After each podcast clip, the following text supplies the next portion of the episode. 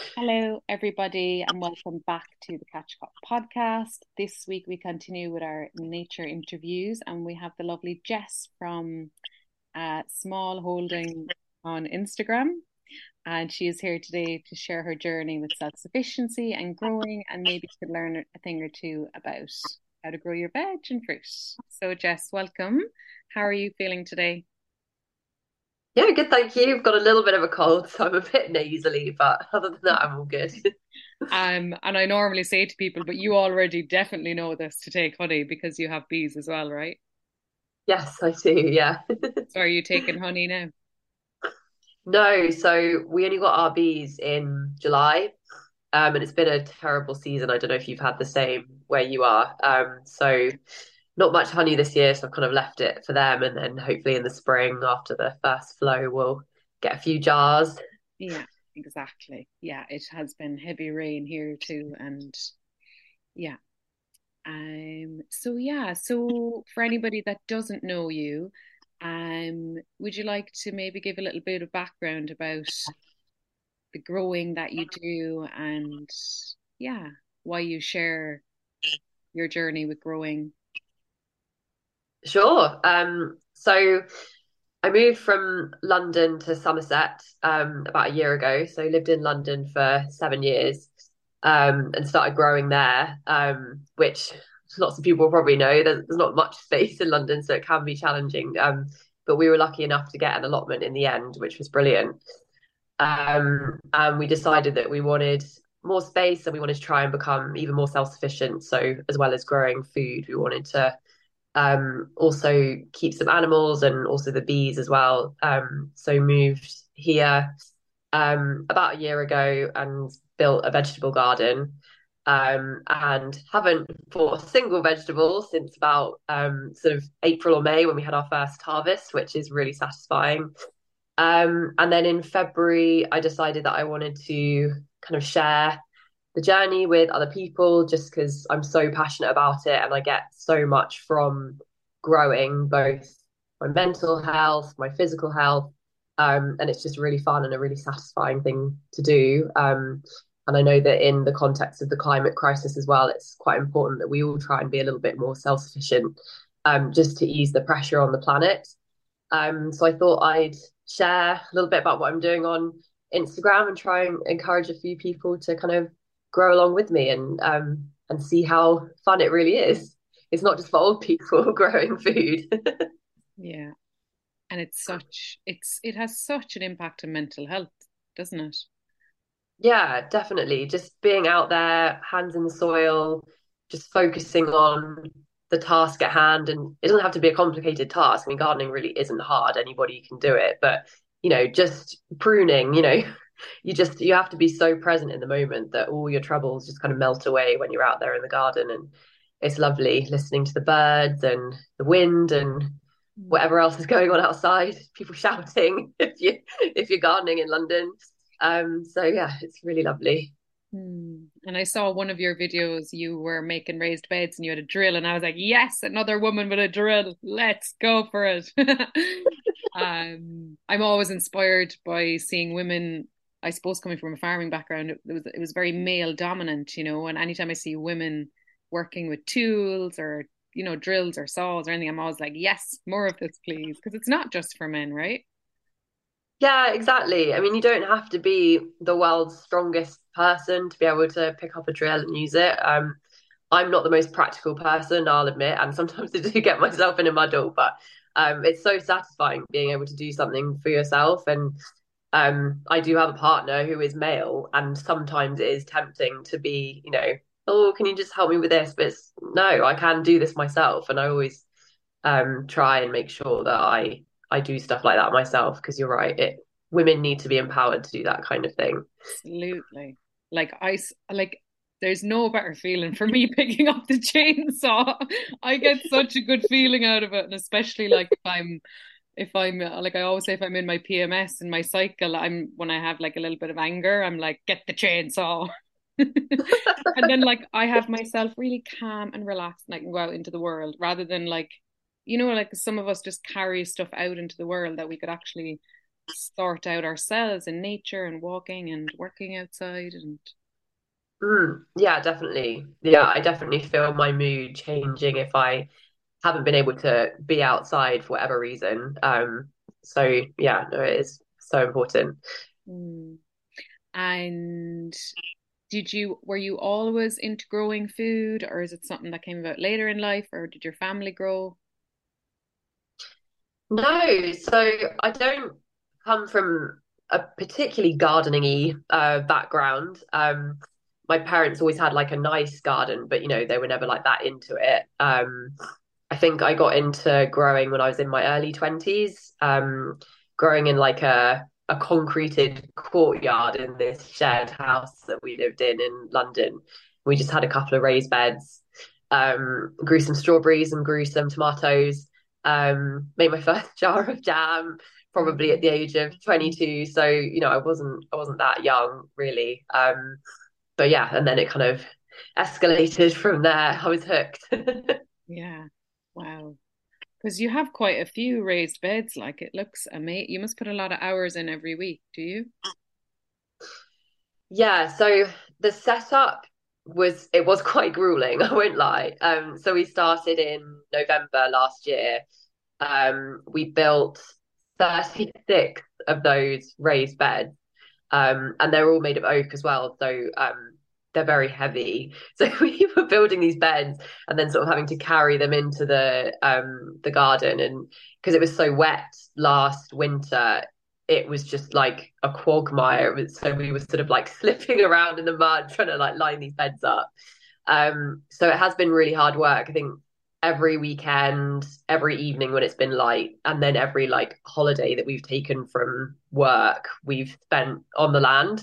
Um, but it has been a labor of love. It's, you know, I, I do enjoy it, so I, I can't complain. Um, I think now that everything's kind of settled in and we don't have any like massive jobs to do, um, I'd say, I mean, it's still like every weekend and every evening when when the light's there. So um, it is like quite a lot of hours a week. Um, but then what we get out of it is amazing because it's fun doing the work, and then on top of that, you end up with free food um, and really healthy, nutritious, fresh um, food as well that's got a zero uh, carbon footprint. So yeah, it's definitely worth it. Yeah. And would you ever, because you you give a lot of tips and tricks online, which is amazing. Would you ever have people come out there and teach them about it? I'd love to do something like that eventually. Yeah, that would be lovely. Um, doing like a little beginner's course or, you know, something specific that people want to get their teeth into. Um, yeah, I'm hoping that we can make, you know, more of a thing of what we're doing in the future now that we've sort of got our feet under the table and we're feeling a bit more settled in. Mm. And did you have to um say with your social media? It looks looks amazing, like so you're quite skilled in that area too. Oh, thanks. Um, well, I actually I hadn't really used Instagram for years until February. I came off it because um, I don't know. I just I felt it was a bit pointless. I wasn't really. I was just looking at other people's lives, thinking everybody's lives better than mine. You know how you do. Um, so I decided to just come off it. Um, so it'd been about four years since I seen Instagram. I didn't know what a reel was in February. I didn't know what a story was. So it's been a bit of a learning curve. Um, and I think, I mean, if anybody can be bothered to scroll all the way back to the beginning, you'll see that I definitely didn't start with um, much knowledge. It's all a bit uh, dodgy, but um, yeah, I'm just kind of learning as I go. I use a, a video sort of editing app now because I got um, I just find it easier than using Instagram. Um, and yeah. Amazing. And do you, would you have learned about like the um, the chemistry in the brain, like when you're touching soil or any of those things? Have you looked into that? No, I haven't actually. Is what's the science behind it? Well, basically, like when we touch soil, um, it's like a serotonin release kind of producer. So like it hits the serotonin neurons and it releases it. But they also um when they were producing the drug Prozac, they mimicked it off the soil's chemi- chemistry. Um Oh, wow.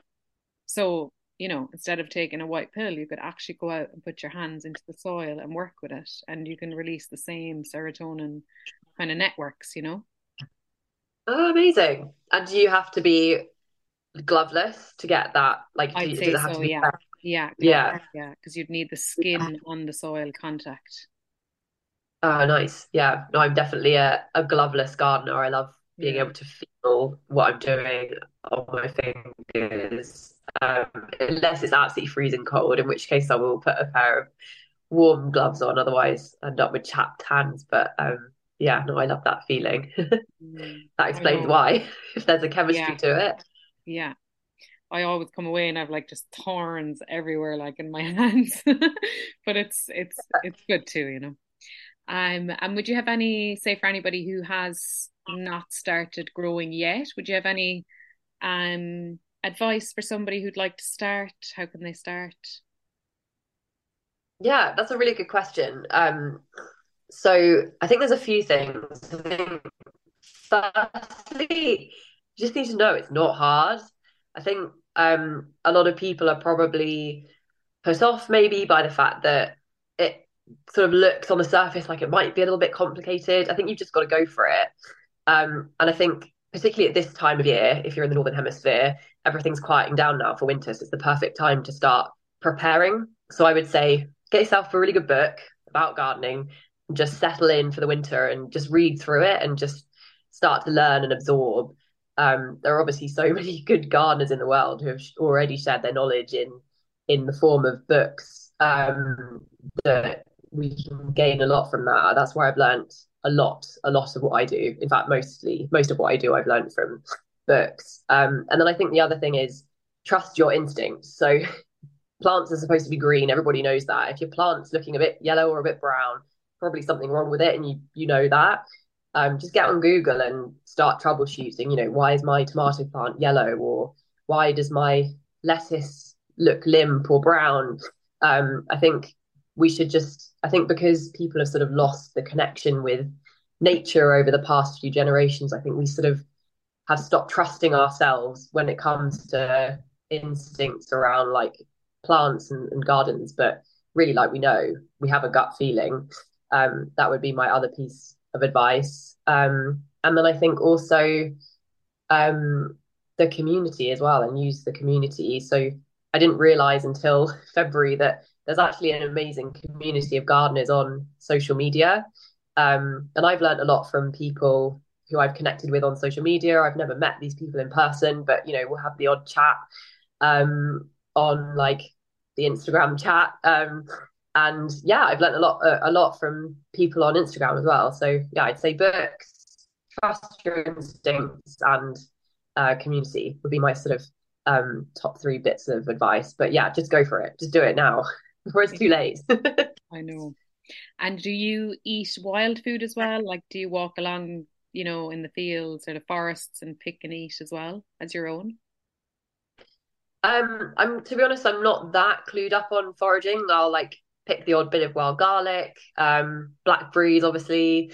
Um, but I definitely like to learn more about foraging actually. Um, because yeah, there's so much in the hedgerows and stuff that I'm I look at it, I'm like, I'm sure I could eat that, but I don't I don't know what I'd do with it. Do Yeah. you forage? Um, I would do Oh, a bit, yeah, here and there. Um, I'm kind of researching a lot on mushrooms at the moment and um kind of just self-learning, you know, and then finding something and then really looking into it and asking different people. And then I would do like lots of different infusions with the honeys. Like I'm going to do a sage honey now this evening, uh, which is really good for coughs and colds and just like um well obviously sage, yeah, this is grown sage, but um yeah, I've even done like a gorse honey, like gorse is flowering again. Um Oh, you can make like a gorse milk tea. Um, but it's like, That sounds the foraging part sounds dangerous. Foraging for gorse. You'd need to wear your gloves for that, wouldn't you? oh, tis spiky, all right. Tis definitely a spiky plant. And I collected a good bit of sloes last week. I couldn't believe they were still here. I found a load of bushes that were just full, like to the brim with sloes. Like I'd say nobody had been down to this place. And I found like about 40 bushes there. I was like, wow. Oh, nice. So I picked the sloes and I have them kind of in an alcohol now with honey and yeah, they'll be there for a good few months. I'd say even up to six months just to extract the elements and this and that. Oh, sounds lovely. Yeah, kind of it keeps me happy, like, you know, I just enjoy it, especially in the darker season because you know yourself, like there's just when I go to the tunnel at this time of year, there's just so much less. Like a lot of it is dead and decayed and you know. Yeah, it's not as inspiring, is it, when you go out to pick your dinner and it's like, oh, great, another bit of chard tonight. Okay, so for anybody who actually would love to start now, is there anything you could advise on them that they could plant? Planting right now, I'd Mm, say that there's, there's a few things that you can plant to sort of overwinter. So things like broad beans, they can go in the ground now or into pots, um, peas as well. Um, and then that just sort of gives you a slightly earlier crop in the spring. Um, garlic goes in the ground now. That sort of has to go in the ground now because it needs a period of cold for the cloves to sort of split um, for then a harvest next year. Um, and then it sort of depends what what you've got. If you've got like a bit of a greenhouse or something like that, you could do some like winter salads, some chard. Um, this is the first year that we've got a greenhouse, so I'm going to be experimenting a bit just to see what else will grow through the winter. Um, but yeah, I think they're the they're the kind of main things. Um, would you add anything to that? um, planting now. Yeah, I suppose the mixed salads and stuff. Um, I had bizarrely like so like how nature surprises you all the time, but I had Brussels, you know, but then they have to be in the ground earlier. But I remember one year I had peppers like all winter. I had Brussels sprouts all winter. I actually had, I had about 40 kale plants. My dad was like, "What are you doing with all the kale?" Um, What do you do with he kale? Because hates I'm I'm kind of running out of inspiration. He hates kale, and I I grew. I had so much of it. Like I was like, and they were they actually ended up looking like trees. They grew so much, and um, it was so funny because the following year they ended up we had to pull them out, but actually some of them went into the ground. Um, they were tilled in because I was doing like a meadow, and they ended up coming back up out of the ground again and growing, even though they were like all the stems were like broken, and I was like. Oh, Mother Nature, like, what are you doing? But it just it just shows you the resilience of plants, like, and you know, um, Yeah, that's impressive. and normally what I do with kale, I kind of put it into like I make like kind of garlicky kind of crisps or like you know into a pan or the oven and garlic and kind of um sea salt Oh, that's a good idea. I haven't tried garlic that before. garlic oil sorry is what I use a garlic oil a garlic infused oil Okay, so you sort of rub it into the leaves and then Yeah, I just in the kind of oven. scatter it over and salt and into the oven, and it comes out so crispy and yummy and delicious. Oh, nice. I'm gonna Yeah, try that. yeah. Um, and have you experimented with flowers or anything like that? Um, you mean eating flowers or Yeah. uh, Would you grow? yeah, a lot of borage. Yeah, yeah, Um, but I'll be honest, I haven't been that um that sort of adventurous with flowers yet. That's something that I should probably try a bit more next year. Um, but yeah, borage is like my go-to if I want something to look pretty. I'll throw some borage flowers on it. Um, I I I know that you can eat nasturtiums, but I must admit I don't really like the taste of them. So yeah. um, I'll put the odd flower or leaf in a salad, but then I won't eat it. Yeah, they're quite um peppery and spicy, aren't they? Yeah, they are. Yeah. Um, but yeah, I don't, I don't know why. I just can't get my head around the flavor, but I'm going to force myself, I think, to like it because it does look pretty. Um, and do you in the winter then do you feel kind of um would you ever feel kind of like a loss or a grief with like nature going away and like less work and less inspiration and then like would you kind of move with the seasons like that? Yeah, definitely. Um, this time of year does always feel a bit sad um, knowing what's coming. Um, and yeah, I definitely miss being able to get out in the garden after work. Because um, normally in the, in the summer we'd be out until you know it's dark and or too cold, whereas now it's sort of finished work and oh it's already dark. So um, yeah, I think I'm looking forward to doing more sort of buildingy type projects over the winter. I think that's how sort of forcing myself to keep going out. I think part of the problem in the winter is it's cold, it can be a bit wet, it can be dark. And so we sort of stop going out as much. Whereas if you have a project still to draw you out into the garden or out into nature in some way, that sort of keeps you connected and keeps you sort of getting your your daily dose of um, of nature and the outside and sunshine. So um, I'm going to be working on a couple of projects, like possibly digging a duck pond because um, we want to get some ducks. Um, building a, a new greenhouse. We've got one greenhouse now. We've picked up a another one secondhand, um, which we're going to assemble. It's 40 years old. It's quite amazing. It's um, but it's in really good condition. So we'll be putting that up um, and sort of sorting the inside of that out. Um, and then we also have a dog who needs a daily walk. So um, that also kind of forces us to get outside even when the weather's not looking that enticing um, and always feel better for it, even if it looks a bit miserable to begin with. You always get into it, don't you? Don't really, as long as you can have a nice hot shower afterwards, it doesn't matter how wet and muddy you get, really. Yeah, exactly. And do you have any like favorite fruit or vegetable you like to grow? Oh, peas. Yeah. I absolutely, yeah, I absolutely love them. They're just, they're just incredible. They're so hardy. So they kind of, they're there when nothing else is. You know, whenever, when every other plant is sulking, the peas are there, you know, performing. Um, and they're just such beautiful plants with their tendrils, and then the flowers are beautiful as well. Um, and then the actual peas, I mean, for anyone who hasn't tasted a fresh pea, oh my God, let that be your inspiration to start growing your own food because it's the most incredible thing. It's just so sweet. Um, and yeah, good.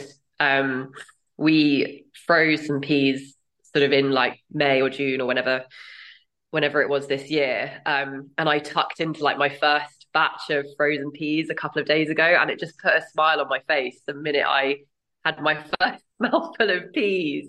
Um, they're just they're just so good. So yeah, I love peas. Yum. I actually want to go eat peas now.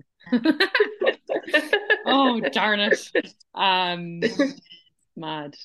And do you grow like a vast array of things, or do you um just stick to a few main crops?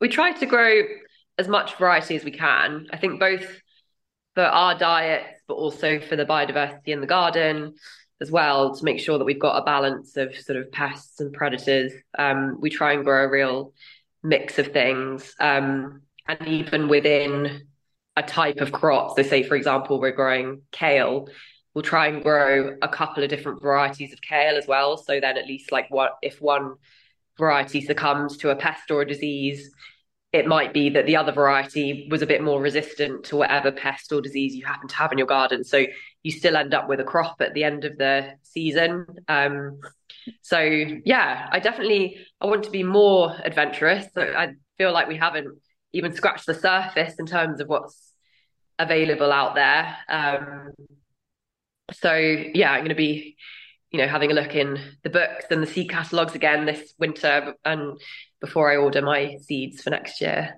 Mm. And would you have surplus food then? Would you sell it or would you feed animals or? Um, so this year we had, we did have a bit of a surplus because it was our first year trying to be properly self-sufficient. So having, I mean, self-sufficiency in the summer is easy because there's just so much bounty. Um, but it's the winter that can be challenging because we're not sure exactly how much we need to store for it to last through the winter. So, yes, this summer we did, we think we had a surplus and we did give, you know, a fair amount of food away to friends and family. Um, we haven't sold any, um, just been giving it away really. Um, but I think we'll find out this winter whether or not we gave away too much because, um, yeah, we're sort of relying a bit on stores now, and then what's left in the vegetable garden isn't really enough to um, to live off all winter. So we'll see. Very good. And maybe as like a finishing, we might do like a really quick game. All right then. so it's just basically what you prefer. So I'll just name out two things and you say what you prefer. Okay, sounds good. Um, strawberries or grapes? Strawberries. Um, courgette or eggplant? Ooh, courgette only because it's easier to grow, but I do like an eggplant. um, mint or oregano? Oregano. Um, carrot or parsnip? Oh, oh, that's a really hard one. Um, I'm gonna go with parsnip, but I mean, um, cauliflower or broccoli? Mm, cauliflower. Yeah. Um, rhubarb or melon? Rhubarb. I do love rhubarb. Mm. And it's so easy to grow. Mm. Sunflower or borage? Oh, borage. Mm. Yeah, I think we'll we'll leave it at that. I, could, I could go on forever with it. Um, but um, yeah, thank you for um coming on today. Is there anything else you'd like to share before we finish up? Um, I don't think so. Thank you so much for having me. Uh, it's been really fun and really lovely to meet you. Um, and yeah, happy growing, everyone. I hope more people who've been listening to this podcast are encouraged to get out there and get their naked hands in the soil. Definitely. Gloveless. yeah. Um, thank you everybody for listening. If you enjoyed this episode or helped you in any way, please give it a share. And to the patrons who support, thank you very much. And please, if you can, go onto Patreon and support my Bee mission. Just a cup of coffee um, a month. And yeah, we'll chat to you all next week. Ciao.